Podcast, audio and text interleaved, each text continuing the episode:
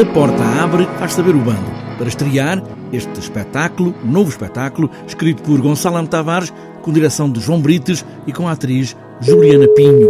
Para quem ligo agora na Quinta de Valbarris, em Palmela. Olá. Porta é o desafio, foi o desafio feito a Gonçalo Tavares. No início não existe porta nenhuma, só existe um deserto um, que se transforma numa fronteira.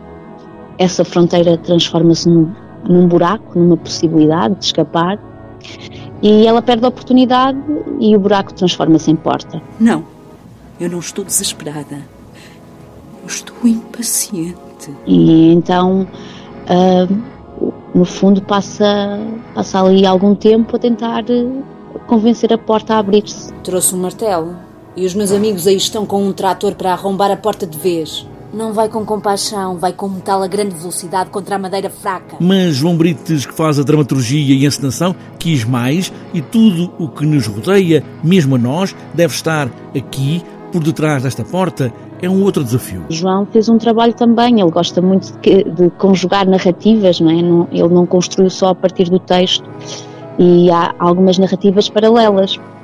E, e, e, foi interessante quando, quando ele chegou assim aos ensaios com esta ideia de refletir sobre a história da escrita, sobre a capacidade uh, humana de, de, de criar signos que permitissem que nós nos entendêssemos na nossa abstração, não é? É preciso um segredo para as pessoas ficarem. Queria que não saíssem daqui. Eu não tenho força suficiente. Será que alguém me pode ajudar? Este é o desafio também para nós, espectadores, para ouvir a voz desta mulher, personagem da atriz Juliana Pinho, que não é um monólogo, é um diálogo. Pois é, um diálogo, não é um monólogo, não é?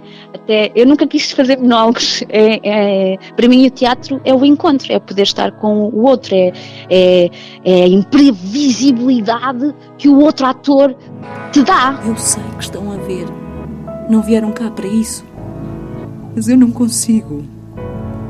Um de vocês pode vir cá.